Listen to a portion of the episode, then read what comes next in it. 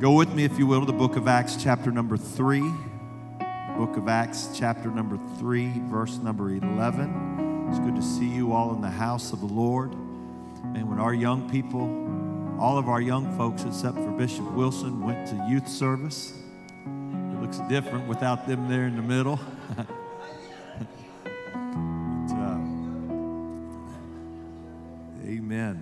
Y'all are welcome to fill those spots on Wednesday nights. It sure make us look better on camera, that's for sure. Not that Brother Wilson don't look good by himself on camera, but but uh, amen. Looking forward to the weekend. The Lord worked for us in a mighty way. Amen. Had a couple receive the Holy Ghost Sunday. Got one to baptize, at least one this coming Sunday. So we're thankful for that. Amen. Thankful for what God is doing. That's right. Amen. Amen. We still have a few of these missionary cards. If you want to be a part of supporting a missionary, uh, the, you, any amount will help. And th- this is what they count on when these cards all come in. That's what they count on for their budget, so they know uh, they know that they have their expenses met. And so we have those here tonight. Uh, just a few more. I'd like to get rid of all of them in Jesus' name. Acts chapter number three in verses 11 through 19. If you found it, say amen. And as the lame man which was healed held Peter and John, all the people ran together unto them in the porch that is called Solomon's, greatly wondering. And when Peter saw it, he answered unto the people, Ye men of Israel, why marvel ye at this? Or why look ye so earnestly on us, as though by our own power or holiness we had made this man to walk. The God of Abraham and of Isaac and of Jacob, the God of our fathers, hath glorified his Son Jesus, whom ye delivered up and denied him in the presence of Pilate when he was determined to let him go. But you denied the Holy One and the just and desired a murderer to be granted unto you, and killed the Prince of Life, whom God hath raised from the dead, whereof we are witnesses, and his name, through faith in his name, hath made this man strong, whom ye see and know. Yea, the faith which is by him hath given him this perfect soundness in the presence of you all. And now, brethren, I wot that through ignorance you did it, as, all, as did also your fathers. But those things which God before had showed by the mouth of all his prophets that Christ should suffer, he hath so fulfilled. Repent ye therefore and be converted, that your sins may be blotted out, when the times of refreshing shall come from the presence of the Lord. Amen. I'm going to talk to you a little while tonight about reasons for apostolic demonstration. Reasons for apostolic demonstration. God, anoint me to preach and teach your word, anoint our ears to hear. God, anoint everyone that's here tonight, anoint everyone that's joining online. I pray, God, that you would touch our children's classes, our youth classes, our grow classes tonight that are meeting around our campus. I pray, God, have your way in Jesus' name. And everybody said, Amen. God bless you. You can be seated. Thank you for standing. Our last lesson on Acts a few weeks ago, Acts, uh, it was our 14th lesson. We talked about the lame man that had been laid at the gate of the temple. Tonight, we're going to continue that story where we left off a few weeks ago. I will tell you that there has always been in Pentecostal circles a keen interest in spiritual gifts.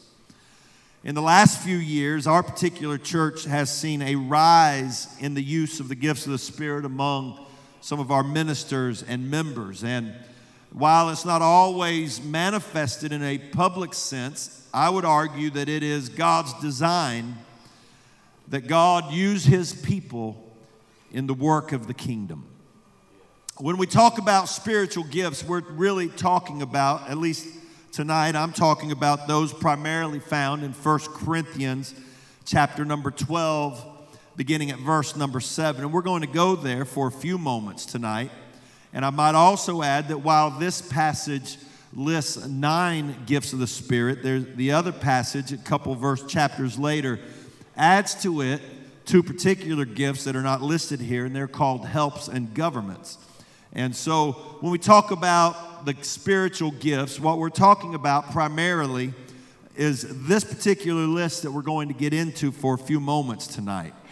1 Corinthians 12 and 7 said, But the manifestation of the Spirit is given to every man to profit withal.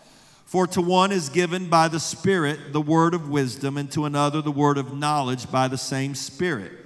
And so we talk about the word of knowledge. What we're talking about is something that the Holy Ghost speaks to somebody that they would not otherwise know without the help of God. So we're talking about knowledge given by the Spirit of the Lord. When we talk about the word of wisdom, we're not talking about natural wisdom, you know, just knowing what kind of car to buy or, or you know, how much money to put in the bank. We're talking about wisdom in this sense of knowing what to do in a particular situation under the direction of the Holy Ghost, okay? 1 Corinthians 12 and 9 to another, faith by the same Spirit, to another, the gifts of healing by the same Spirit. The Bible said, To every man is given the measure of faith. So everybody has a measure of faith. But when we talk about the gift of faith, what we're talking about is a dispensation of faith that is granted as a work of the Holy Ghost that is above and beyond your normal measure of faith. Gifts of healing, we know what those mean. Those are that's self-explanatory. Verse number 10, to another the working of miracles, to another prophecy, to another discerning of spirits, to another divers kinds of tongues, to another interpretation of tongues. And so the working of miracles eh, are miracles not necessarily healing. We believe healings are miracles, but there's miracles that are not healing. Amen. And so prophecy is a word given under the inspiration of the Spirit of God, divinely spoken and initiated by the Holy Ghost. Discerning of spirits is the ability through the Holy Ghost to know what we're dealing with in the spirit realm. To others, divers kinds of tongues. This particular passage here is not referring to tongues as the initial evidence of the Holy Ghost. It's also not referring to tongues as your personal prayer language used in private devotion or worship. This is specifically talking about a message given in tongues corporately to the church that comes, that must have an interpreter with it. And so it functions much like the gift of prophecy. 1 Corinthians 12 and 11, you can understand I'm running through this particular list fairly quick and not in depth whatsoever. Someday, Someday we'll probably get into it more in depth. Verse 11, but all these worketh that one and self same Spirit, dividing to every man severally as he will. There's two particular points that I want to emphasize from this passage in particular, and that's from verse number 7 and verse number 11. Verse number 7 But the manifestation of the Spirit is given to every man to profit withal. Now, notice the apostle says that the manifestation is given to every man to profit. God wants you to be blessed by the work of his spirit. Amen. God wants everyone to be blessed by the work of the Holy Ghost. When the Holy Ghost, when the gifts of the Spirit flow, God wants people to be blessed. There's two different ways to interpret this verse. Uh, I think one of them's right. I think the other one the other one is, is a, it's a true statement, but I don't think it's exactly what the apostle was trying to communicate here. The first one would be that the Spirit manifests itself and it's for God, it's God's will for everyone to profit from the work of the Spirit, okay? That when, for instance, if there is a message in, in tongues and interpretation that comes to the church, that God wants everybody in the church to be blessed by that word if there is a if there is a word of prophecy that comes to the church that God wants everybody to be blessed by that. However, I don't believe that's what this passage is meaning. It's my opinion, and I'm going to tell you contextually why in just a moment. But I believe that God wants everyone in his church to be used by the Holy Ghost. Amen. The manifestation of the Spirit is given to every man to profit withal. God wants to use everybody in the gift of the Spirit, in a gift of the Spirit at some point. It may not be manifested all the time. It may not, for some, it may not ever be manifested. But I believe that God has given everyone that has the Holy Ghost spiritual giftings to be used in the kingdom of God. Amen. The reason I believe that that is the inter- proper interpretation for this verse is because the passage ends in verse 11. This particular context ends in verse 11. It starts in 7, and it says that the, the manifestation of the Spirit is given to every man to profit withal. And then in verse 11, he says, But all these worketh that one and self same Spirit, dividing to every man severally as he will. The Spirit divides to everybody as He wishes, that everyone that is filled with the Holy Ghost, God wants to use them in particular ways. I believe everybody has spiritual gifts. Amen.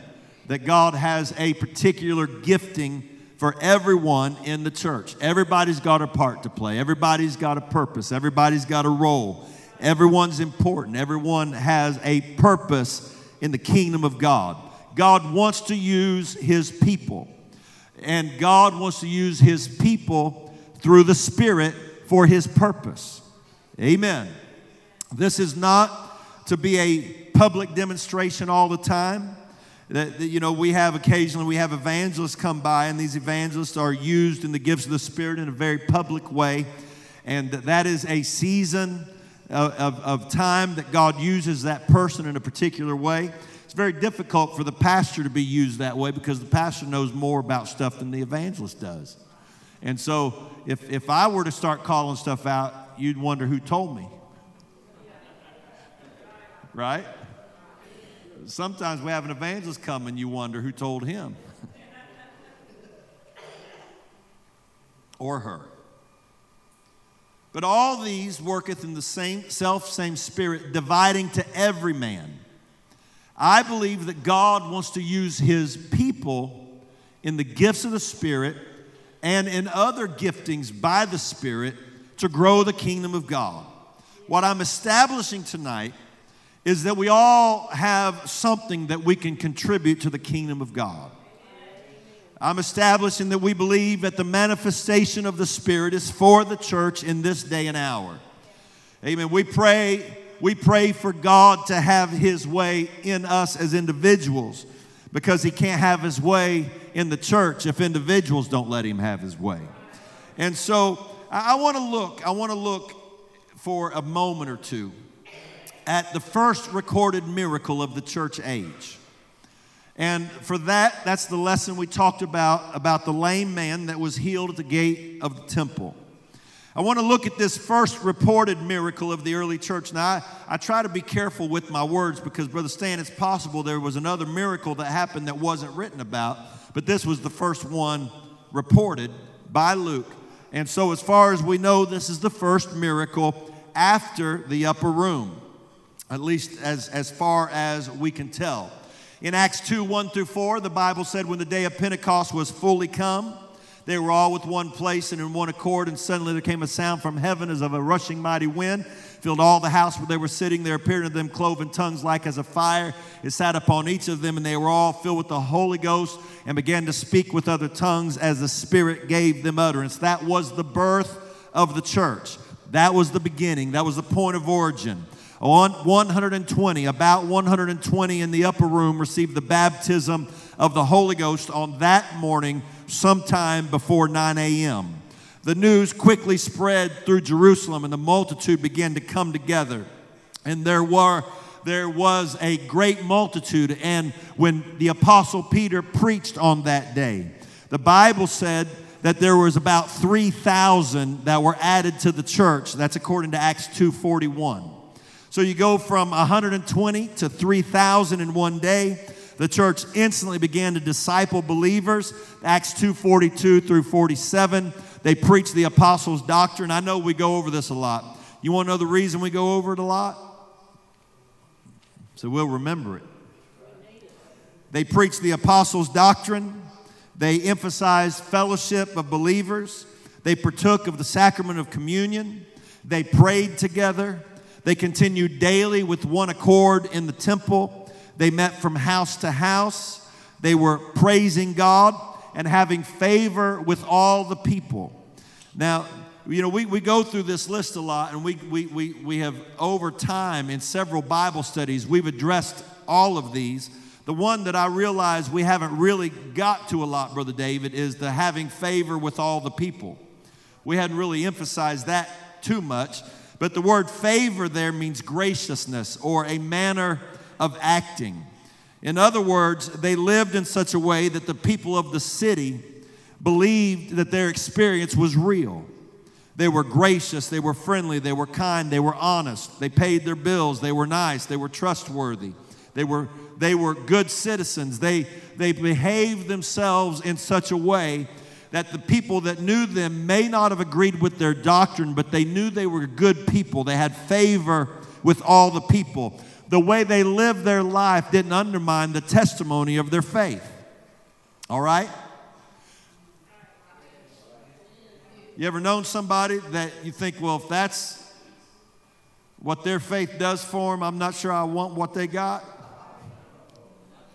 That's not any of you, I hope.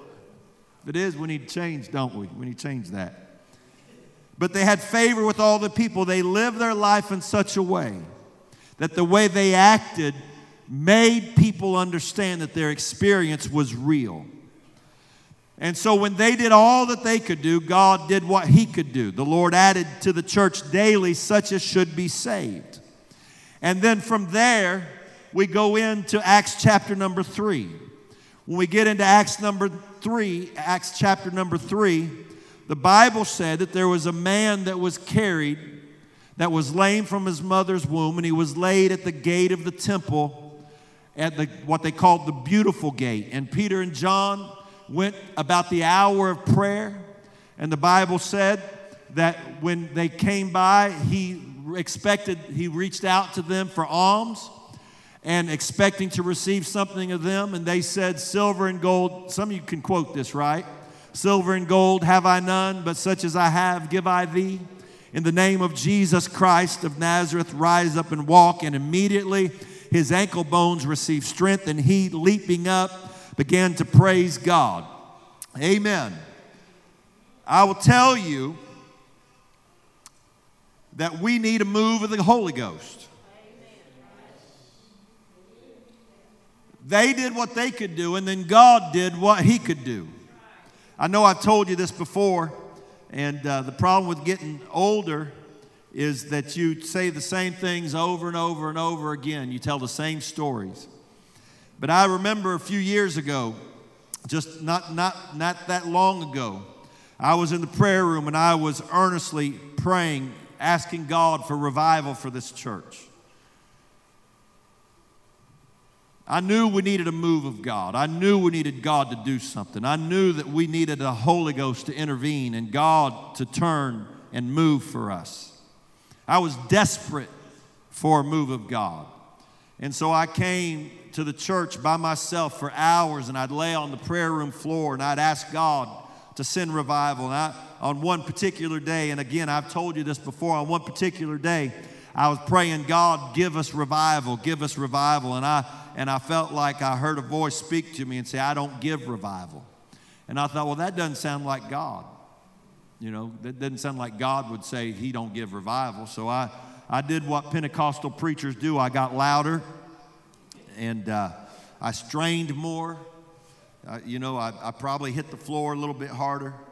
And, uh, and, and so I, I said, God, give revival. God, give us revival. And, and I felt like I heard that voice again say, I don't give revival. And I thought, well, that can't be God because God wants to give revival. I've, I've always believed that.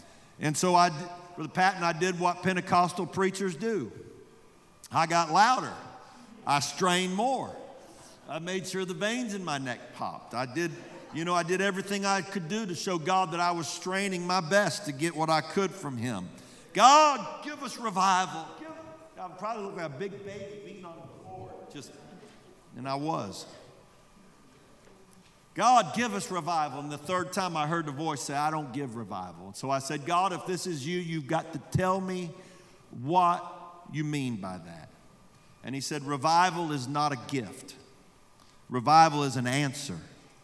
And if you'll do what it takes to have revival, you'll have revival, but I won't just give it to you. And so it brings me back to what I've said over and over. If we want what the apostles had, we got to do what the apostles did. If we want what the book of Acts church had, we got to do what the book of Acts church did. If we want to see what they saw, we got to do what they did. Amen. Because God's not just going to hand revival to you and your family.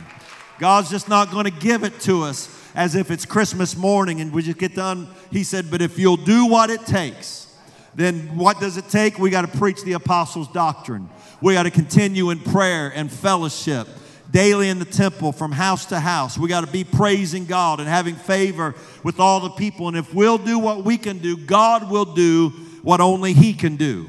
And so the church goes from that environment to this Peter and John go to the temple to pray and they they pray for this lame man and this lame man is healed and as far as we know it's the first miracle out of the upper room this lame man lame from his mother's womb later on in Acts 4:22 we find out that he was above 40 years old. So for 40 years, this man has not walked. He asked for this money, and they gave him a miracle instead of money. Amen. I'd rather have a miracle than money. I'd take a miracle of money. The man was healed and made to walk and leap and praise God. Acts 3 and 11, the lame man which was healed held Peter and John. Can you imagine? I mean, eh, he held them he, he hugged them. I was listening to an old tape, Brother Wilson. You remember Brother Ray Majors? Is that name? The old preacher. I was listening today to, to an old message of his that he preached years and years and years and years ago. And he was talking about people hugging necks. And I got thinking, I've never seen somebody hug a neck. I've seen them hug their shoulder, but not their neck. I don't mind you hugging me, but don't hug my neck. The Bible said that he that the, the lame man which was healed held Peter and John.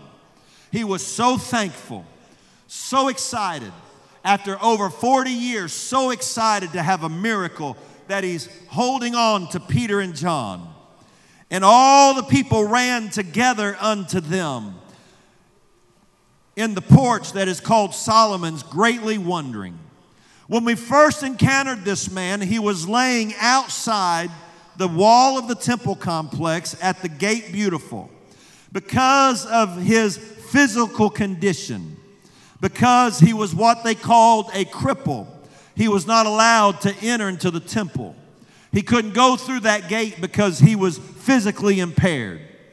But now we find him at Solomon's porch within the wall because the miracle what kept him out couldn't keep him out anymore. When God moved, the thing that restricted him was taken out of the way, and he could go further than he had ever gone before. For 40 years, he could never go past that gate, but now he can go all the way to the porch of the temple. When God begins to move, he'll take people further than they ever thought they'd be able to go. Don't look at your life now and say, God, I can't do anything for you. You wait until God really gets a hold and He'll take you further than you think you can go. Amen. The lame man now is at the porch of the temple holding Peter and John. The people come, they ran unto them, and they began to, the Bible said they were greatly wondering.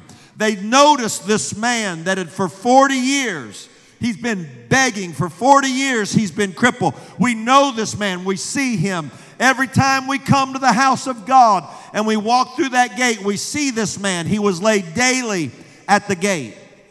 But now he's holding them, at, holding Peter and John at Solomon's porch. My question is why did God manifest this demonstration on this man? Why did God heal this man? After all these years, why did God heal this man? And of all the men, why him?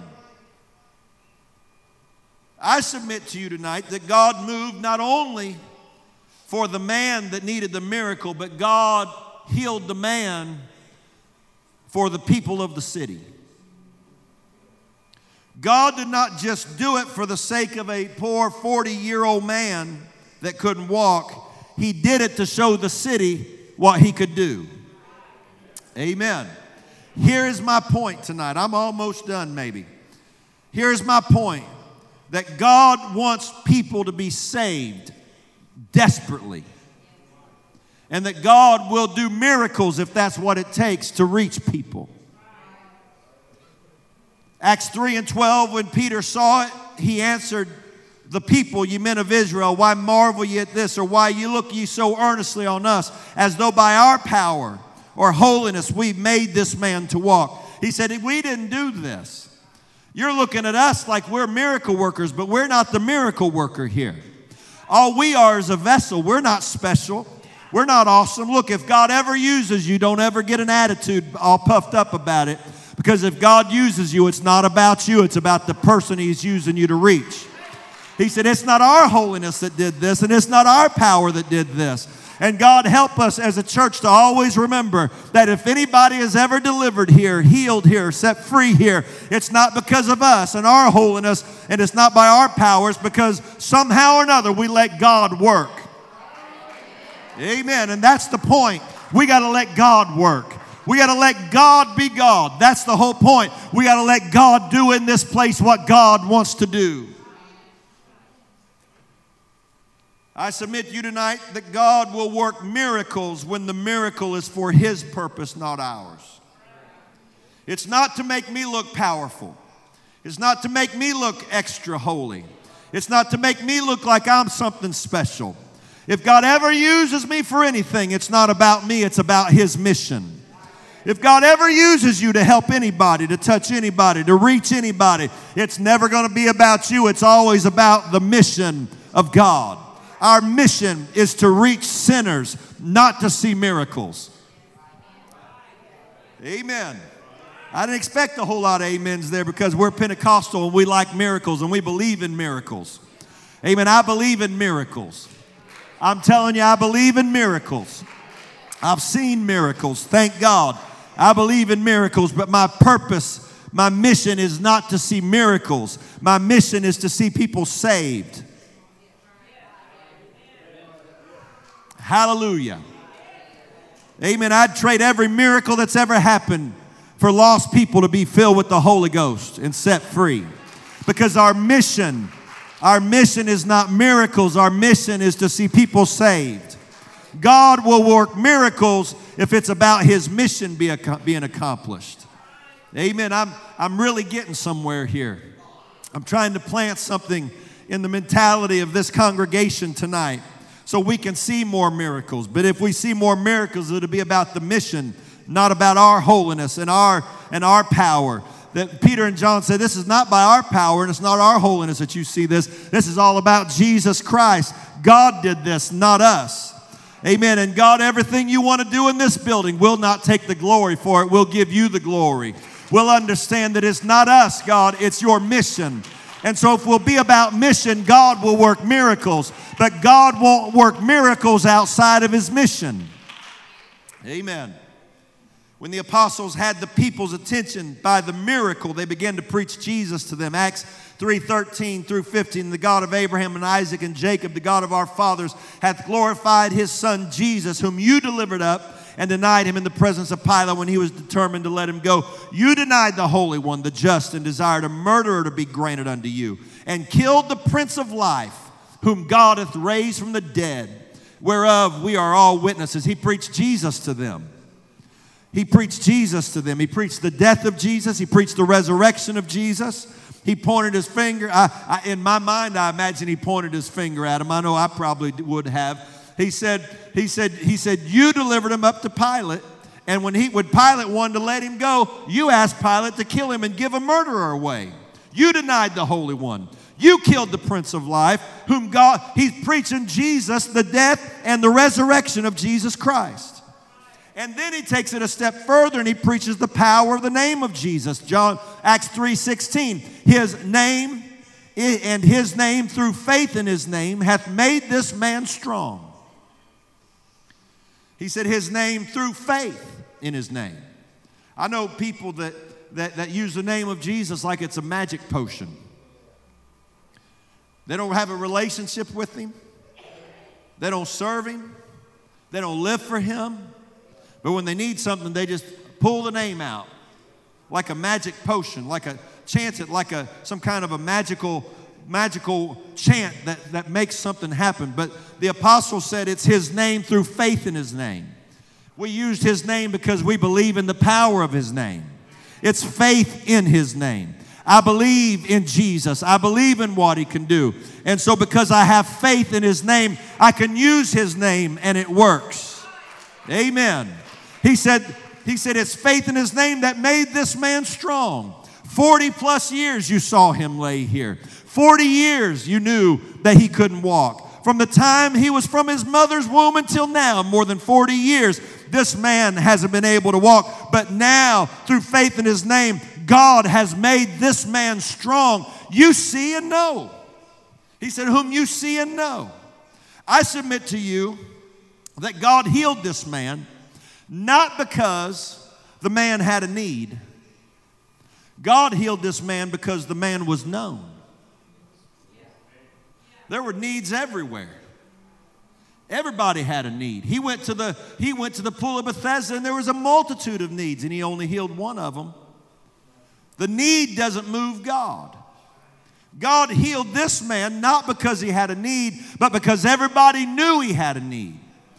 And so the purpose of the miracle was not only to heal the man's ankles, the purpose of the miracle was to let the city know that Jesus Christ is a healer and Jesus Christ works miracles. It was all about the mission of God. Amen. For decades, I, might, I might be out on thin, on, on thin ice here, but. Uh, but some of you might not be listening now anyway, so I might get away with it. But let me just go ahead and say that for decades, maybe centuries, I think many churches have been about the people on the inside more than the people on the outside.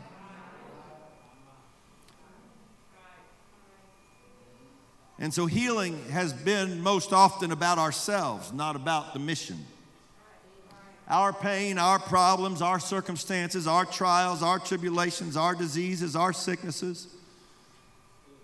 And so it's all about us. I didn't expect an amen.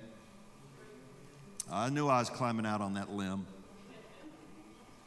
But primarily, our prayer requests have been about ourselves, our pain, our problems. But this man was healed according to this verse because he was seen and known. It was a missional move of God to let the world know that God has power and that Jesus Christ is a healer. It's through the name of Jesus that this man that you see and know has been healed. Not one time did they say that God had compassion on the lame man, even though we know we did, but it was always about reaching the people of the city God worked the miracle to reach lost people. Amen. I know it's not popular among insiders, but I'm going to tell you there's a whole world out there that needs to know that there's still power in the name of Jesus, that there's still healing in the name of Jesus.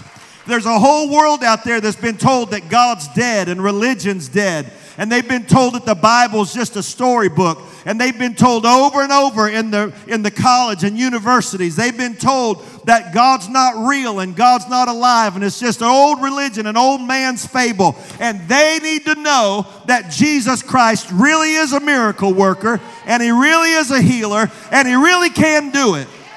And so when God sends miracles, it's not just for us in here that already believe. It's not just to pat us on the head and say, here's a little blessing, church. Here's some candy. Keep coming back to heavenly Santa Claus. When he sends a miracle, it's primarily focused to let somebody on the outside know that God still is a miracle working God. So every time you see God do something for somebody, you ought to say, I can't wait to tell my coworkers what happened at church last night. I can't wait to tell my lost family what God's doing at Bethlehem. I can't wait to go and tell somebody. I can't wait to tell my neighbor what God did in church tonight for brother so and so. It's always a missional move of the Spirit. Praise God. Hallelujah. I know you hadn't heard this much before, but I'm telling you, God would rather work miracles to reach mission rather than it would be to just give us a little present now and then to keep us excited enough to come and clap our hands for Him. It's not about inside, it's about outside. And if we'll focus on outside, God will send more miracles.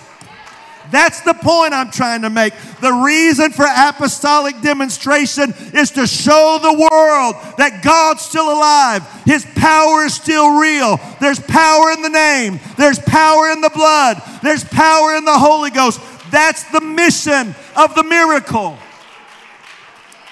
Oh, why don't you lift your hands to heaven? Hallelujah. I believe that if we will be committed to testifying to sinners about the move of the Spirit that we see, that we'll see more of the miraculous in action. Because it was a missional move of the Spirit why this miracle happened. And this passage ends, this particular portion of this passage ends in Acts 3:19. Repent ye therefore and be converted that your sins may be blotted out, when the times of refreshing shall come from the presence of the Lord. The reason for the miracle was to bring people to repentance and conversion, that their sins could be blotted out. And so God chose to heal this man that everybody knew that had laid for 40 years. That God chose to heal this man so the city would know and be brought to repentance. And so when they all run to Solomon's porch to see the lame man standing by Peter and John, Peter and John say, I didn't do this. This wasn't my power. This wasn't my holiness, but Jesus Christ, the one that you had crucified. It's through his name that this man has been raised up. And he has perfect strength and he's been healed. And not only that, but here's your responsibility now that you know what Jesus can do. Repent ye therefore and be converted. That your sin, it was always a missional move of the Spirit why the miracle happened. I'm telling you, that if we will make up our mind to testify about every miracle that God does in Bethlehem, about every healing, about every blessing that we find out, hey, guess what? Hey, hey, neighbor, guess what God did for Brother Stan and Sister Robin? You wouldn't believe how God blessed them. You wouldn't believe how God healed Brother Benny. If we'll make it our mission to testify about the miraculous, God will send more miracles because it will, won't be about us consuming it. It will be a missional move of the Spirit so we can draw people to repentance and conversion. Praise God. So if you want to see more miracles, don't say, I wonder why I don't have more miracles. Here's the reason we don't have more because we don't testify to sinners enough about the ones we do have.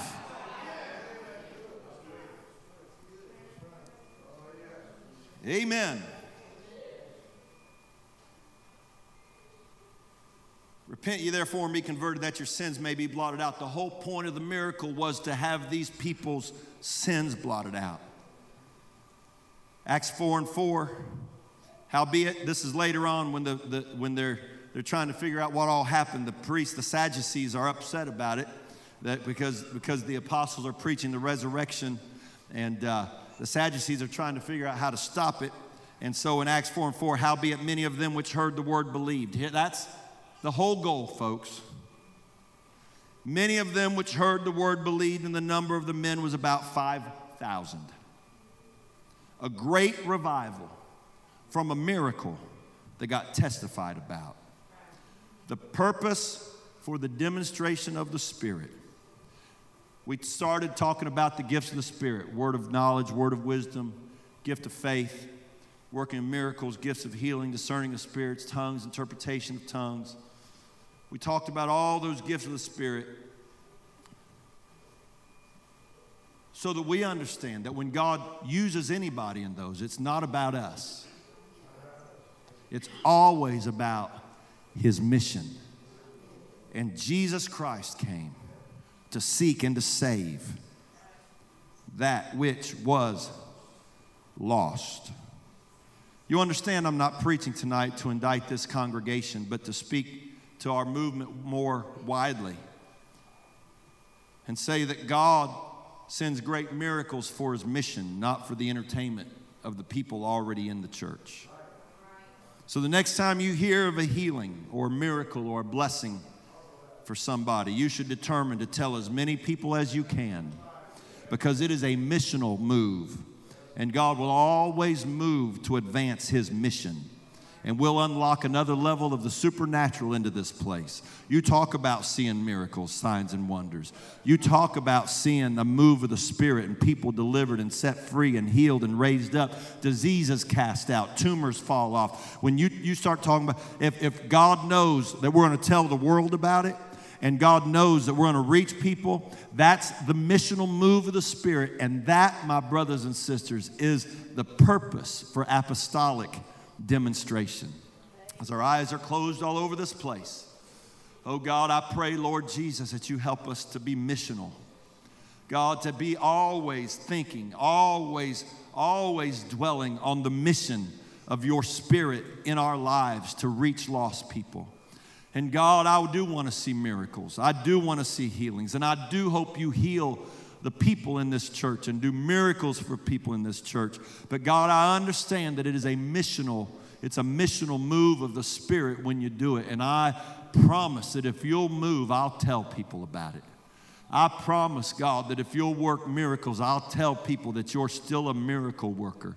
And I'll use it not for my own benefit and not for my own entertainment, but God, to further your mission. Can you help me pray right now?